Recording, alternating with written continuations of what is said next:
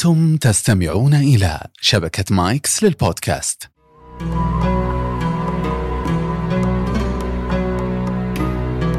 الحمد لله على فضله والصلاة والسلام على أشرف رسله وخير خلقه. هذا الثلث الثاني من تفسيرنا وتأملاتنا في سورة الكهف عبر شبكة مايكس للبودكاست. وكنا قد انتهينا إلى قول الله عز وجل نعم الثواب وحسنت مرتفقا ووعدنا أننا سنكمل مع قول الله عز وجل واضرب لهم مثلا رجلين جعلنا لأحدهما جنتين من أعناب وحففناهما بنخل وجعلنا بينهما زرعا. لا حاجة لتلاوة الآيات أنا سأتكلم إجمالا عن القصة. السؤال الذي يطرحه المفسرون عند تفسير هذه الآية هل هذا المثل محقق أو مقدر؟ معنى مقدر أي أن هذا مثل يضربه الله عز وجل للناس. حتى يتعظوا. لكنه في الأمر لم يقع. وأما محقق أي أن الأمر وقع فالله عز وجل يقصه علينا حتى نتعظ من فعل من سبقنا. فهذا معنى محقق وهذا معنى مقدر. والآية تحتمل المعنيين وبكل. بكل أحد الرأيين قال فريق من العلماء رحمهم الله. واضرب لهم مثلا رجلين جعلنا لأحدهما. جنتين من أعناب وحففناهما بنخل وجعلنا بينهما زرعا. كلتا الجنتين آتت أكلها ولم تظلم منه شيئا. تظلم هنا بمعنى تنقص وليس في القرآن تظلم بمعنى تنقص إلا في هذا الموضع. والمعنى أن كلتا الجنتين آتت أكلها يعني نتاجها الذي يرجى منها لم تبخس منه هاتان الجنتان منه شيئا. بمعنى أنه لم تكن هناك جائحة أو شيء ما جعل إحدى الجنتين لا تفي بما هو مرجو منها. كلتا الجنتين آتت أكلها ولم تظلم منه شيئا وفجرنا خلالهما نهرا فبقاء الماء وجريانه يبقي على حياة تلك الجنتين. وكان له ثمر هذه الزيادة وكان له ثمر جعلت بعض أهل التفسير يقول أي أن له مالا آخر غير ما في الجنتين. قد يكون ذهبا قد يكون فضة قد يكون ذهبا وفضة قد يكون شيئا آخر. والأكثرون حمل الثمر على أنه زيادة أو الكلام هذا أو الحدث وقع وقت حصاد الثمار وكان له ثمر. فقال لصاحبه فالجار مؤمن وصاحب الجنتين كافر. دل على كفره الآيات التي بعدها. لما دخل الإثنان الجنتين أخذ هذا يبين مآله وحاله. الكفر والمعاصي غالبا المرء عياذا بالله يتدرج فيهما. من الدنو إلى الأعلى من الدنو إلى الأعلى خاصة إن لم يجد من يردعه أو لم يجد ما يردعه. من يردعه يعني أحد ينصحه ما يردعه يعني حادث ما يستقبله ويردعه عما هو فيه. وهذا ظاهر في هذا الرجل. قال الله عز وجل ودخل جنته وهو ظالم لنفسه. قال ما أظن أن تبيد هذه أبدا. فأول كفره أنه ظن أن هذه الجنة خالدة. ما أظن أن تبيد هذه أبدا. لما لم يجد أحدا ينكر عليه ارتفع إلى إنكار ما هو أعظم. قال وما أظن الساعة قائمة. هو في أول الأمر حكم على جنته بالأبدية. هو يعلم أن الدنيا ليست باقية. لكنه لما لم يردحه أحد زاد تمادى قال وما أظن الساعة قائمة؟ الظن هنا بمعنى اليقين. وما أظن الساعة قائمة. ثم تجرأ على ربه. قال ولئن رددت إلى ربي لأجدن خيرا منها منقلبا هذا قاله فيما يظهر تهكما. وشبيه من هذا القول قول الله عز وجل في سورة مريم قال ربنا أفرأيت الذي كفر بآياتنا وقال لأوتين مالا وولدا أطلع الغيب أم اتخذ عند الرحمن عهدا؟ العاص بن وائل السهمي هذا قرشي من كبار صناديد قريش. كان خباب بن الأرت رضي الله عنه يعمل حدادا فصنع شيئا من حديد للعاص بن وائل. فلما جاء يطلبه الأجر أنكر العاص. فقال العاص لخباب لا أعطيك أجرتك حتى تكفر بمحمد صلى الله عليه وسلم. فقال خباب والله لا أكفر بمحمد حتى تموت وتبعث. فسخر منه العاص بن وائل قال إذا أنا إذا مت وبعثت سيكون لي مال وولد وقتها أعطيك حقك. ويريد قال ذلك تهكما مثل هذا. عندما قال وما أظن الساعة قائمة ولئن رددت إلى ربي لأجدن خيرا منها منقلبا. قال له صاحبه أي المؤمن الآن القضية قضية حوار كل يدني يدلي بحجته. والألسنة مغاريف للقلوب. هذا كافر بالله في قلبه فلا يخرج منه يخرج منه إلا كلمات كفر وهذا مؤمن على يقين من لقاء ربه فلا تخرج منه إلا كلمات صادقة تنبئ عن إيمانه بوعد الله جل وعلا ووعيده. قال له صاحبه وهو يحاوره أكفرت؟ هذه همزة استفهام توبيخ إنكار. أكفرت بالذي خلقك من تراب؟ ثم من نطفة ثم سواك رجلا. فإن أنت فعلت هذا لكن أي بالنسبة لي هو الله ربي ولا أشرك بربي أحدا. كان ينبغي عليك لو كنت تعقل ولولا إذ دخلت جنتك تاء الفاعل تاء مخاطب. ولولا إذ دخلت جنتك قلت ما شاء الله لا قوة إلا بالله. كان حريا بك أن تقول هذا وأنت أيها المؤمن. إذا رأيت حلالك مالك ولدك أعجبك قل ما شاء الله لا قوة إلا بالله. وإن رأيت مال غيرك حلال غيرك ولد غيرك أعجبك قل ما شاء الله تبارك الله. ما شاء الله تبارك الله إذا نظرت في حلال ومال غيرك. ما شاء الله لا قوة إلا بالله إذا تأملت ما أفاء الله عليك من نعم. ولولا إذ دخلت جنتك قلت ما شاء الله لا قوة إلا بالله إن ترني أنا أقل منك مالا وولدا. فعسى ربي أن يؤتيني خيرا من جنتك ويرسل علي حسبانا من السماء وتصبح صعيدا زلق أملس. دلالة على أنه لم يبقى فيها شيء من نخل ولا زرع ولا ثمر. وتصبح صعيدا زلق أو يصبح ماؤها غورا. ذلك. النهر الذي كان متفجرا ظاهرا للعيان يصبح غورا لا تستطيع الوصول إليه. وإن غار الماء مات الزرع. أو يصبح ماء ماؤها غورا فلن تستطيع له طلبا. قال الله وأحيط بثمره. أي أهلك. الإحاطة هنا بمعنى الهلاك. وهذا مضطرد في القرآن. قال الله عز وجل عن نبي الله يعقوب إلا أن يحاط بكم أي إلا أن تهلكوا. وأحيط بثمره فأصبح أي ذلك الرجل يقلب كفيه على ما أنفق فيها. يقلب كفيه إخبار عن الندم. والعرب تعبر عن تكني عن الندم إما بتقريب الكفين أو بعض السبابة.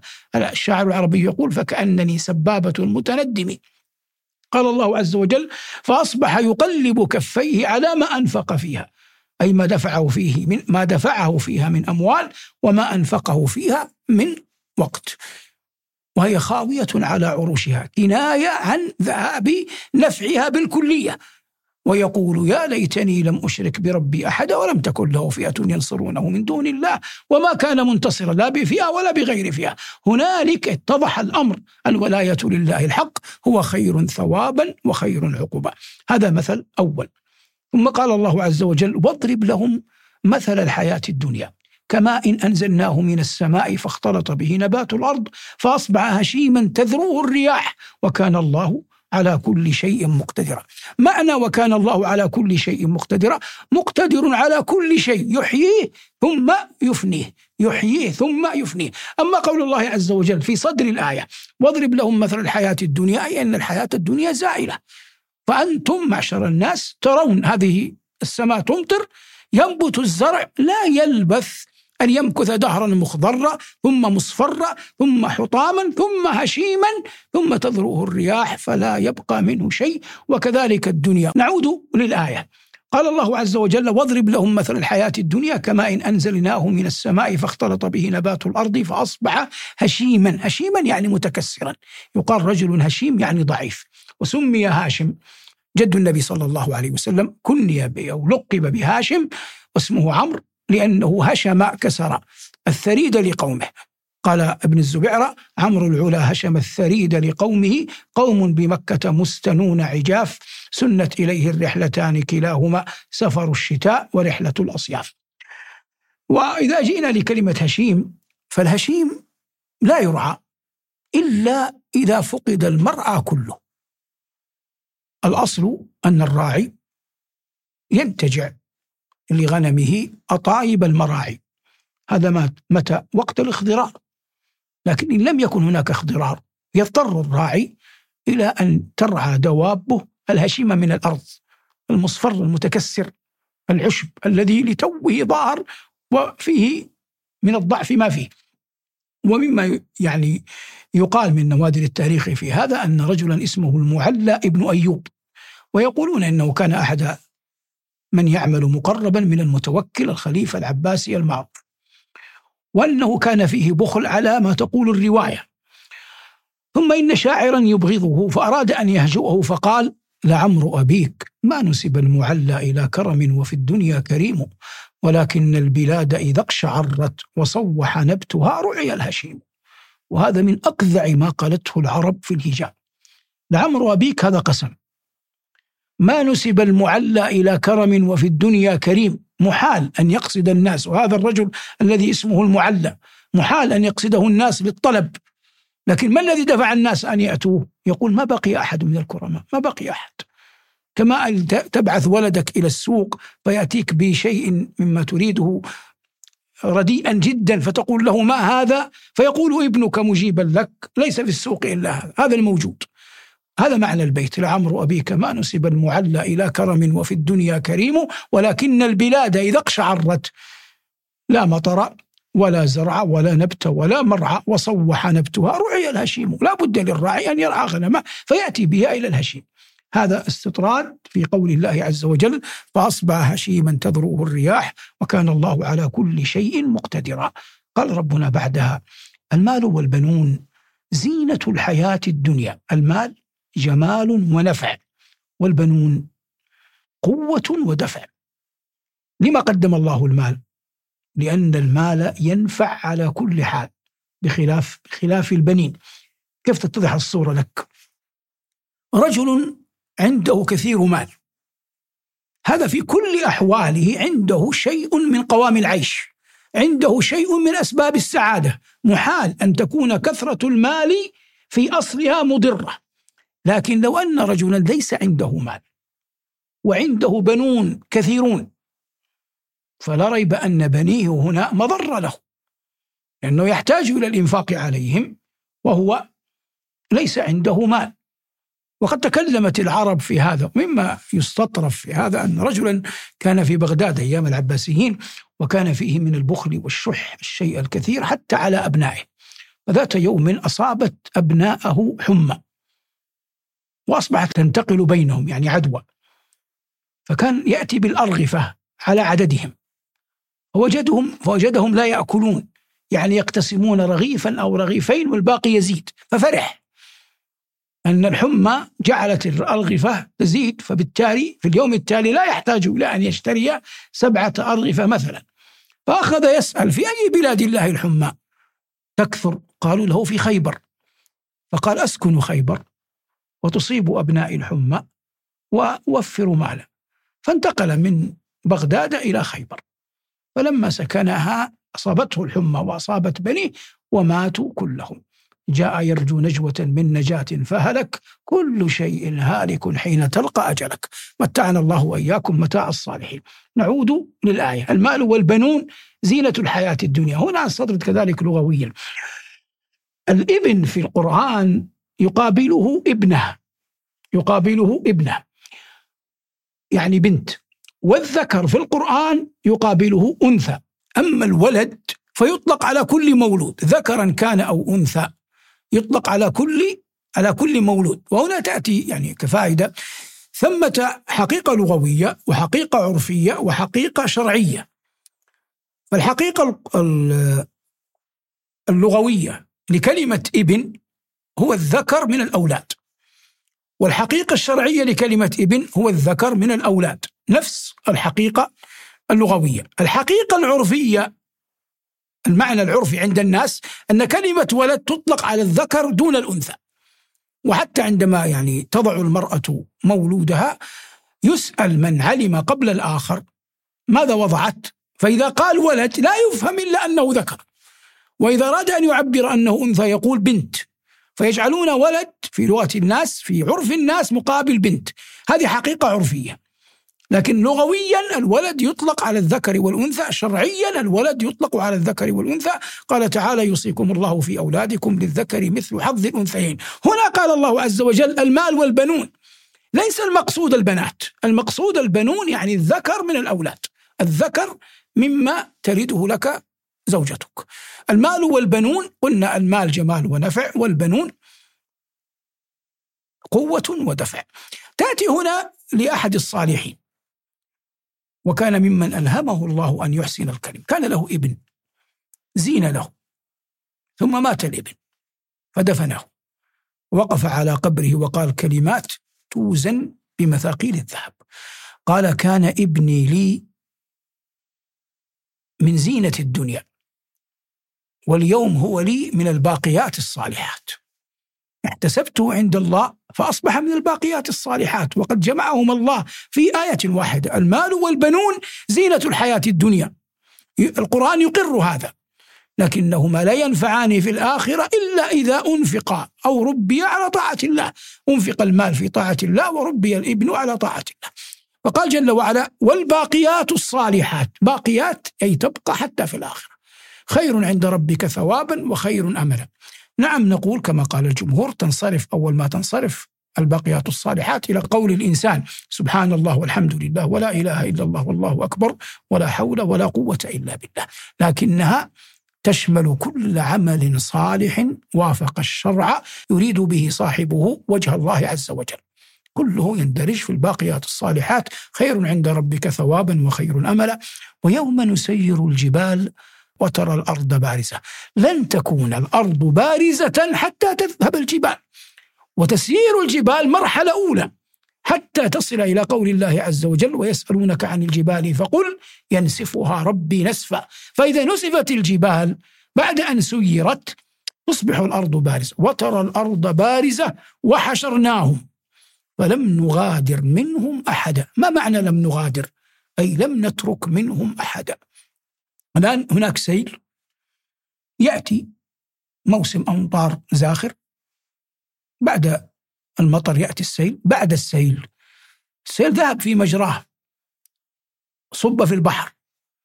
يأتي الناس إلى المواطن التي مر عليها السيل. يجدون مياه. هم يسمونها غدران. لماذا يسمونها غدران؟ لأن السيل تركها. لأن السيل تركها. فالله عز وجل يقول ويوم نسير الجبال وترى الأرض بارزة وحشرناهم فلم نغادر منهم أحدا. لا نصنع كما صنع السيل ترك شيئا من المال وصب أكثره في البحر لكن بقي ماء يجتمع عليه الناس. لا ولم نغادر منهم أحدا. ولماذا يسمى الغادر غادر؟ ما الذي تركه الغادر حتى يسمى غادر؟ ترك الوفاء. فلما ترك الوفاء مع صاحبه سمي غادرا. قال الله عز وجل ولم نغادر منهم أحدا. وعرضوا على ربك صفا. وقال في سورة أخرى وجاء ربك والملك صفا صفا. الذي يظهر أن أهل المحشر صف واحد. الذي يظهر أن أهل المحشر صف واحد. لا يوجد أحد يتوارى خلف أحد. وعرضوا على ربك صفا. لقد جئتمونا كما خلقناكم أول مرة. كيف خلقنا الله أول مرة؟ كيف خرجنا من بطون أمهاتنا؟ عراة غرلا بهما. معنى عراة ليس علينا شيء يكسونا. معنى غرلا جمع أغرل أي أن ما يحذف أو يزال وقت الختان يعود. بهما أي لسنا ممولين ليس معنا شيء. وكذلك أهل المحشر يحشرون عراة غراة عراة غرلا بهما. ليس معهم شيء. قال الله عز وجل وعرضوا على ربك صفا. لقد جئتمونا كما خلقناكم أول مرة. بل زعمتم أي في الدنيا ألا نجعل أن لن نجعل لكم موعدا. هم كانوا يزعمون أنه لا حشر ولا حساب ولا بعث ولا نشور. والحمد لله الذي أفان علينا بالإيمان فنؤمن بالبعث والنشور والوقوف بين يدي الله. قال الله عز وجل بعدها ووضع الكتاب المراد بالكتاب صحائف الأعمال ووضع الكتاب وترى المجرمين مشفقين مما فيه يقولون يا ويلتنا يدعون على أنفسهم بالهلاك ما لهذا الكتاب يتعجبون؟ ما لهذا الكتاب لا يغادر صغيرة ولا كبيرة إلا أحصاها. اختلف في معنى الكبيرة في معنى الصغيرة لكن من أجمل ما قيل إن أكبر الكبائر الشرك. وأصغر الصغائر النظر من غير عمد. النظر من غير عمد. ولا يحسب يعني ذنبا لكنه لا شك يترك يترك اثرا في النفس. والعلم عند الله هكذا قيل. لا يغادر صغيرة ولا كبيرة إلا أحصاها. ووجدوا ما عملوا حاضرا ولا يظلم ربك أحدا. لا يمكن أن يجد أحدا سيئة في كتابه لم يعملها. ولا يمكن أن يجد أحدا حسنة يفقدها من كتابه. فمن يعمل مثقال ذرة خيرا يره ومن يعمل مثقال ذرة شرا يره. قال الله عز وجل ولا يظلم ربك أحدا. وإذ قلنا للملائكة اسجدوا لآدم هذا طريق آخر في الإخبار. فسجدوا. إلا إبليس كان من الجن ففسق عن أمر ربه أفتتخذونه وذريته أولياء من دوني وهم لكم عدو بئس للظالمين بدلا ما أشهدتم خلق السماوات والأرض ولا خلق أنفسهم وما كنتم متخذ المضلين عضدا ويوم يناديهم فيقول أين شركائي الذين دعوتم الذين زعمتم فدعوهم فلم يستجيبوا لهم وجعلنا بينهم موبقا ورأى المجرمون النار فظنوا أنهم واقعوها ولم يجدوا عنها مصرفا ولقد صرفنا في هذا القرآن للناس من كل مثل وكان الإنسان أكثر شيء جدلا إلى ما بعدها من الآيات إلى قبل قصة موسى. هذه سأجملها لك أيها المبارك إجمالا. الشيطان إذا أطلق يراد به إبليس. وإبليس من الجن في ظاهر القرآن. وله ذرية. والعلم عند الله أنا أختار القول أن الجن ذريتهم لهم أعوام مثل بني آدم. تطول لكنهم يموتون. يتعاقب يتعاقبون يتناسلون مثل مثل بني آدم. أما الشياطين فإنهم يتناسلون لكنهم لا يموتون إلا إذا مات الشيطان. لا يموتون إلا إذا مات الشيطان. هذا الذي يظهر لي من فهم القرآن وظاهر القرآن. وكلا من الجن والشياطين من النار. فالشيطان من الجن كما قال الله عز وجل. وأبى أن يسجد لأبينا آدم وسيأتي خبره مفصلا إن شاء الله في سورة أخرى. ثم أخبر الله عز وجل أنه ضرب في هذا القرآن من كل مثل حتى يكون الناس على بينة لكن كثر جدل الإنسان لربه. وقال الله عز وجل كذلك وما منع الناس أن يؤمنوا إذ جاءهم الهدى ويستغفروا ربهم إلا أن تأتيهم سنة الأولين. سنة الأولين كانت عذاب استئصال. وقريش وهي المراد بالناس هنا كفار مكة كانوا ينشدون عذاب الاستئصال. فالله عز وجل لم يجبهم إلى ذلك الطلب لأن هذه الأمة هي آخر الأمم ونبينا صلى الله عليه وسلم آخر الرسل. فإن استؤصلوا من أين سيأتي؟ من من ظهورهم وأصلابهم من يعبد الله عز وجل وقد كتب الله أنه سيؤمن بعضهم وسيكون من أصلابهم من يؤمن فلا عذاب استئصال. وهم كانوا ينشدون عذاب الاستئصال. وقالوا اللهم إن كان هذا هو الحق من عندك فأمطر علينا حجارة من السماء. عذاب الاستئصال وقع لقوم عاد وقع لقوم ثمود قوم صالح وهود وعاد قوم هود لكنه لم يقع لهذه الأمة. وما منع الناس أن يؤمنوا إذ جاءهم الهدى ويستغفروا ربهم إلا أن تأتيهم سنة الأولين أو يأتيهم العذاب قبلا وما نرسل المرسلين إلا مبشرين ومنذرين. ويجادل الذين كفروا بالباطل ليدحضوا به الحق واتخذوا آياتي وما أنذروا هزوا. ثم قال جل وعلا ومن أظلم ممن ذكر بآيات ربه فأعرض عنها ونسي ما قدمت يداه. إنا جعلنا على قلوبهم أكنة أن يفقهوا وفي آذانهم وقرأ وإن تدعوهم إلى الهدى فلن يهتدوا إذا أبدا. إن كان الله لم يكتب لهم الهداية. ثم بين جل وعلا عظيم رحمته قال وربك الغفور ذو الرحمة. لو يؤاخذهم بما كسبوا لعجل لهم العذاب. لكن الله لا يعجل لعجلة أحد من خلقه. بل لهم موعد لن يجدوا من دونه موئلا. كان في الدنيا يوم بدر وسيكون في الآخرة لكفارهم. وربك الغفور ذو الرحمة. لو يؤاخذهم بما كسبوا لعجل لهم العذاب. بل لهم موعد لن يجدوا من دونه موئلا وتلك القرى. قوم صالح قوم لوط قوم عاد كلهم قوم هود الذين هم عاد ظاهرة بينة. وتلك القرى أهلكناهم لما ظلموا وجعلنا لمهلكهم موعدا. وهذا معناه أن الله كما بينا لا يعجل لأحد لا يعجل بعجلة أحد من خلقه. والله يقول فتلك بيوتهم ويقول منها قائم وحصيد. وهذا معنى قوله الله جل وعلا وتلك القرى أهلكناهم لما ظلموا وجعلنا لمهلكهم موعدا. الآن ننتقل للحديث عن خبر موسى عليه السلام والخضر ونجمله فيما يأتي. كان هناك رجل اسمه نوف ابن فضالة الحميري الشامي البكالي. سكن الشام وكان أمه زوجة لكعب الأحبار ذلك العالم اليهودي الذي أسلم وكان عنده علم عظيم من أهل الكتاب.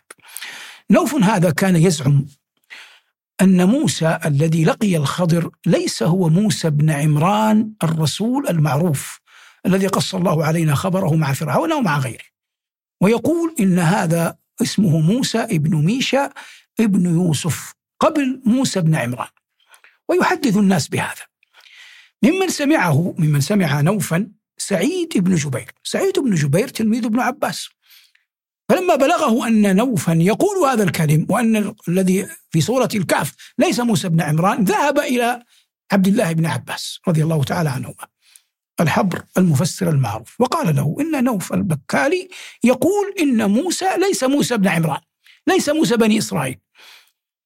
فقال عبد الله بن عباس كذب عدو الله. حدثني أبي بن كعب. من الذي يقول حدثني أبي بن كعب؟ عبد الله بن عباس.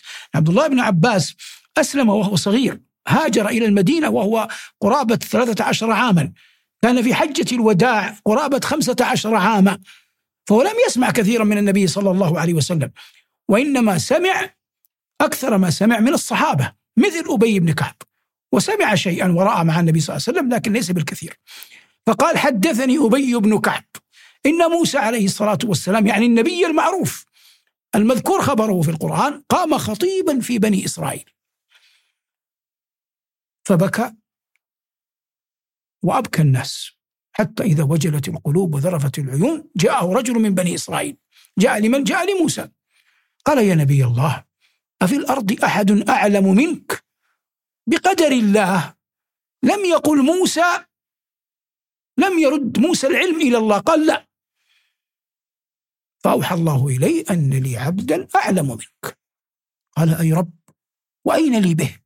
كيف أصل إليه؟ قال خذ حوتا في مكتل. حوتا في مكتل. الحوت في المكتل سيموت لن يبقى فيه حياة. فحيثما فقدت الحوت فهو ذنب المكان الذي تفقد فيه الحوت ستجد ذلك العبد.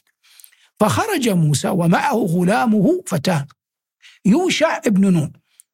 يوشع ابن نون ابن إفرايم ابن يوسف عليه السلام موسى ابن عمران ابن هاثق ابن قاهث ابن عازر ابن لاوي ابن إسحاق ابن يعقوب ابن إسحاق ابن خليل الله إبراهيم عليه السلام. اذا يجتمع يوشع بن نون وموسى عليهما السلام في نبي الله نبي الله يعقوب ابن إسحاق.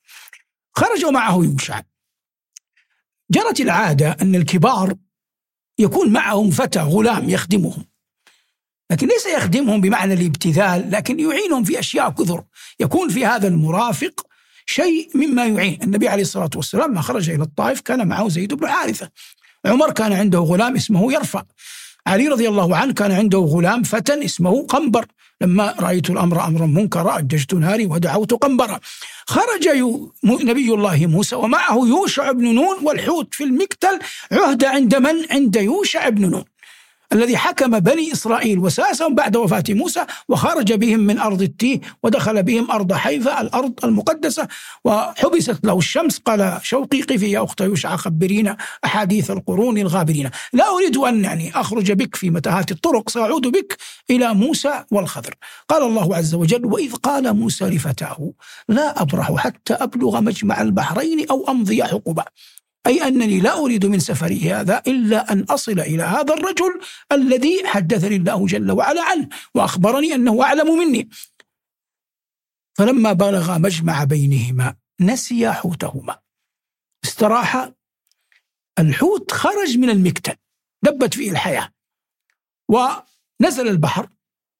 البحر ضرب علي على الحوت مثل الطاق يعني مثل الحاجز. ويوشع يرى ويتعجب. فلما استيقظ موسى نسي يوشع أن يخبره. فمضيا في سبيلهما في طريقهما. ماذا ينشد؟ ينشد الخضر وهو يظن أن الحوت ما زال في المكتب لأن فقدان الحوت هو العلامة على وجود الخضر. لكنه استمر في الطريق. أصابه الرهق أصابه النصب أصابه التعب ولم يصب يصبه التعب قبل ذلك بقدر الله. قال آتنا غداءنا. لقد لقينا من سفرنا هذا نصبا. الحوت لم يكن هو الغداء الغداء شيء آخر.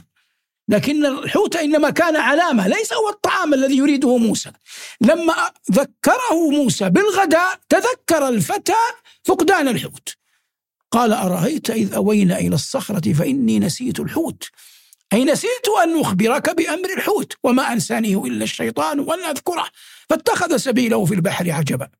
قال ذلك ما كنا نبغ. لم يشتط عليه لم يغضب لم يلمه لأنه سيكون رفيقه. فلو أكثر عليه من اللوم والعتاب والعقاب لفر منه وتركه وحيدا أو لقدر له أنه سيضطر إلى أن يخونه حتى يتخلص منه. فالعاقل يعرف كيف يداري من كان حوله. فقال ذلك ما كنا نبغ. فارتد على آثارهما قصصا لم يتكلف طريقا جديدا. على نفس الطريق لأنه ما زال يجهل تلك القرية تلك البلدة تلك المسافات تلك الطرائق. فالأفضل يأخذ بالطريق الأكمل والآمن. فارتد على آثارهما قصصا. قال الله فوجد موسى, موسى ويوشع عبدا من عبادنا. آتيناه رحمة من عندنا وعلمناه من لدنا علما. وهذا من أعظم العطايا. رحمة في القلب وعلم يسير به في الطريق إلى الرب. والرحمة مقدمة على العلم. الرحمن علم القرآن. فقال جل وعلا فوجد عبدا من عبادنا آتيناه رحمة من عندنا وعلمناه من لدنا علما. في الحديث أن موسى سلم عليه. قال له مجيبا وأنى لأرضك السلام. من أنت؟ قال أنا موسى. قال موسى بن عمران. رسول بني إسرائيل؟ قال نعم. لما أخبره موسى بما جاء من أجله. قال يا موسى أنت على علم علمك علمك الله إياه لا أعلمه أنا. وأنا على علم علمني الله إياه لا تعلمه أنت. لكن موسى أصر. قال هل أتبعك؟ على أن تعلمني مما علمت رشدا؟ من بادي الأمر. قال له الخضر قال إنك لن تستطيع معي صبرا. وكيف تصبر؟ على ما لم تحط به خبرا صعب أن تصبر على شيء مجهول. والناس إذا ذكروا الخوف يقولون إن الخوف له أقسام. يعني أنا ذكرت الخوف هنا لأنه قرين الصبر. خوف من أن يظلم العبد نفسه بين يدي الله. وهذا خوف من؟ خوف الصالحين. وخوف من ظهور الحق. وهذا خوف الظالمين. خوف المشركين خوف الضالين يخافون أن يظهر الحق لأنه سيكشف عوارهم. هذا الخوف الثاني. وخوف من المجهول. وهذا في سائر الناس يخافون من المجهول. وهذا فطرة الإنسان يخاف من المجهول. وخوف ممن لا يكمل عقل يكمل عقلا وهذا في أغلب الناس. كلنا نخاف ممن لم يكتمل عقله. أنت الآن لو كنت تمشي في طريق فقبلت رجلا سويا لا يصيبك خوف. متى يصيبك الخوف؟ لو قبلت رجلا مجنونا. أو قبلت رجلا في حالة سكر. أو قابلت من لا عقل له من الدواب المفترسة فلأنك لا تستطيع أن تتعامل معه لأنه لا عقل له يصيبك الخوف. فهذا خوف في أغلب الناس إن لم يكن في كلهم في كلهم. هنا الخضر قال لموسى وكيف تصبر على ما لم تحط به خبرة؟ هنا العلاقة بين الصبر والخوف الذي جعلني أستشهد بالخوف قضية المجهول. شيء تجهله كيف تصبر عليه؟ قال ستجدني إن شاء الله صابرا ولا أعصي لك أمرا. قال فإن اتبعتني فلا تسألني عن شيء حتى أحدث لك منه ذكرا. هذا شرط وضعه الخضر قبله موسى. فانطلقا بماذا؟ بالشرط. حتى إذا ركب في السفينة خرقها. السفينة مرت. لما رأوا الخضر عرفوه. فاركبوهما من غير نول يعني من غير أجرة من غير عطاء إكراما لمن؟ إكراما للخضر. قبل الخضر. حتى إذا ركب في السفينة خرقها. خرق الخضر السفينة. موسى هنا نسي دور الطالب المتعلم وإلا نبي الله من أكمل خلق الله أدبا. لكنه وقت إنكاره كان في شخصية ذلك القائد والنبي والرسول الذي لا يقبل أن يرى المنكر. لم يكن في شخصية الطالب المتعلم.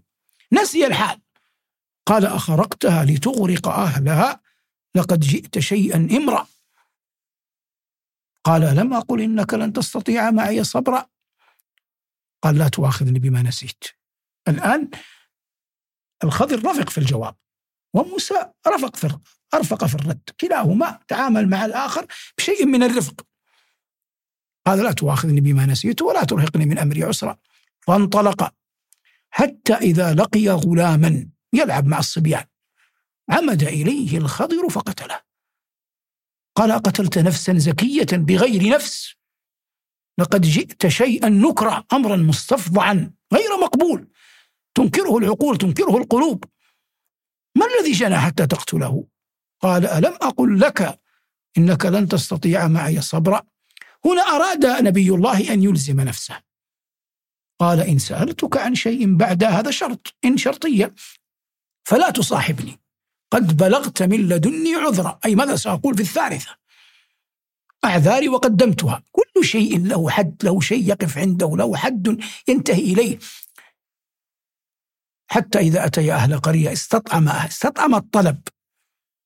استطعم أهلها. أهلها فيهم من اللوم عياذا بالله ما فيهم. فأبوا امتنعوا أن يضيفوهما. فوجدا فيها جدارا يريد أن ينقض. جدار مائل يكاد أن يسقط. تركه موسى. لا يعبأ به. شخصية موسى لا تسمح له بأن يأتي أن يعاقب أن يعاملهم بالكرم وقد عملوه باللوم.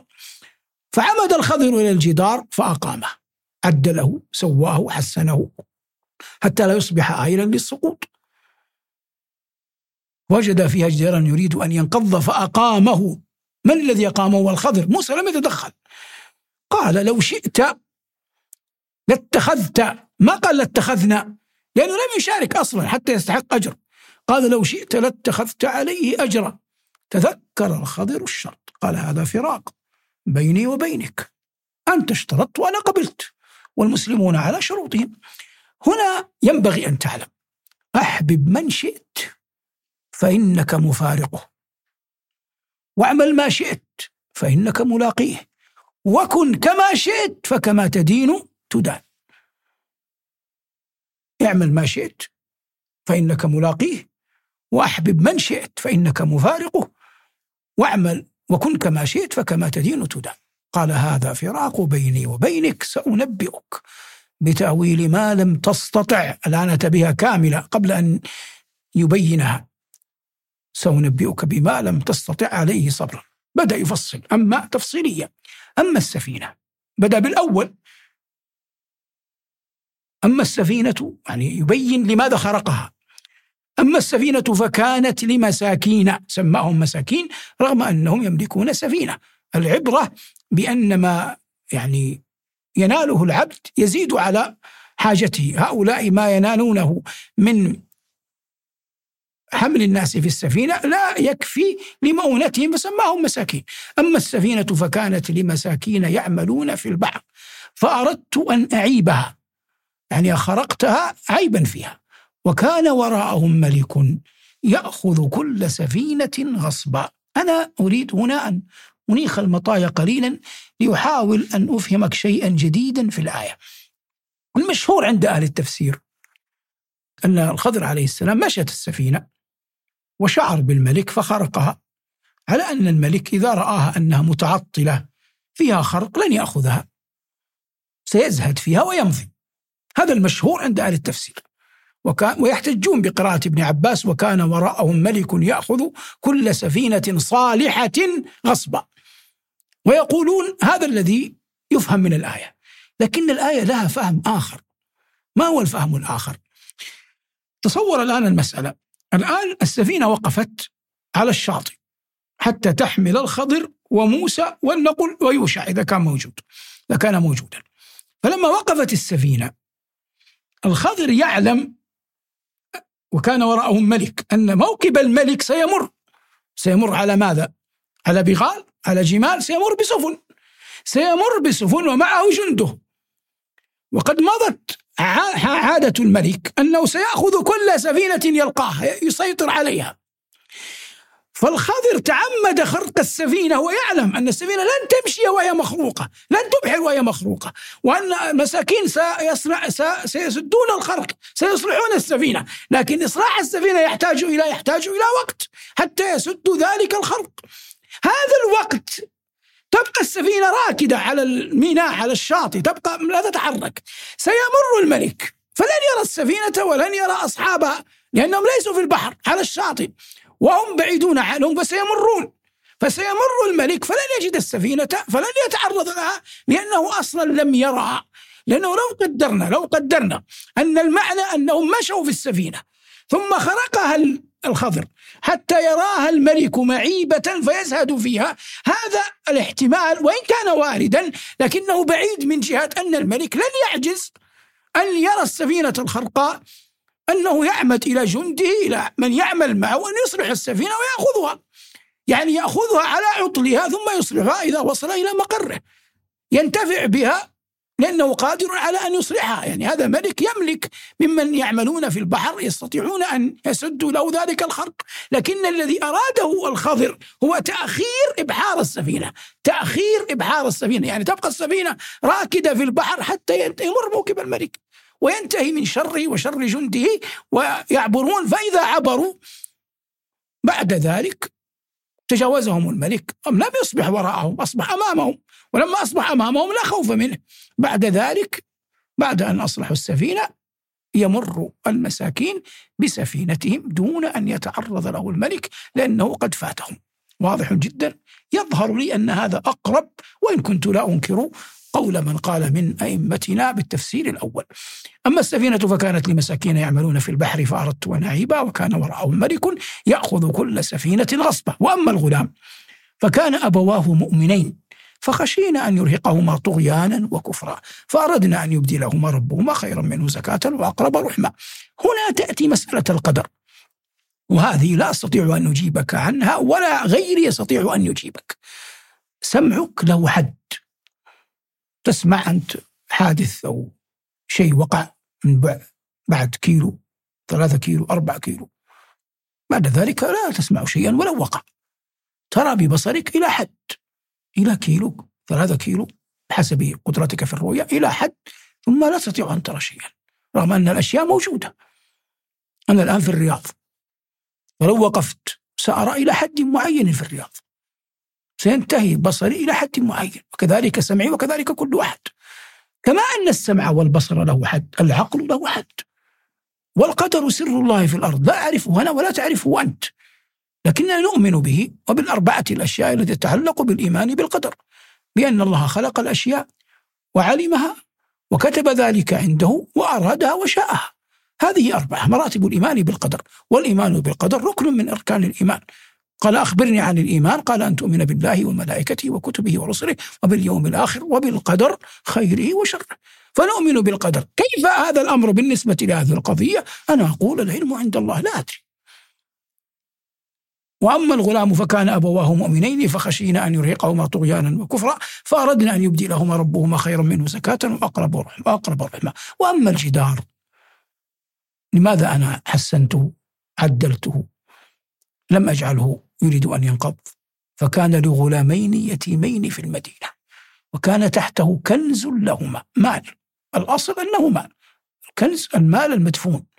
وكان تحته كنز لهما وكان أبوهما صالحا. فأراد ربك أن يبلغ أشدهما. هم يعلمون أن هذا الجدار لأبيهم لكن لا يعلمون ما الذي أسفله. فلو سقط الجدار رآه أهل البلدة وهم ضعاف يتامى يستطيع أن يأتي الناس ويأخذهم. فقال الله عز وجل وأما الجدار فكان لغلامين يتيمين في المدينة وكان تحته كنز لهما وكان أبوهما صالحا فأراد ربك أن يبلغ أشدهما ويستخرج كنزهما رحمة من ربك. وما فعلته عن أمري ذلك تأويل ما لم خففها الآن ما لم تسطع عليه صبرا. هذا اللقاء الثلث الثاني من سورة الكهف. إن شاء الله تعالى في اللقاء القادم. نبدأ من قول الله تعالى ويسألونك عن ذي القرنين قل سأتلو عليكم منه ذكرا. استودعكم الله الذي لا تضيع ودائعه. السلام عليكم ورحمة الله وبركاته.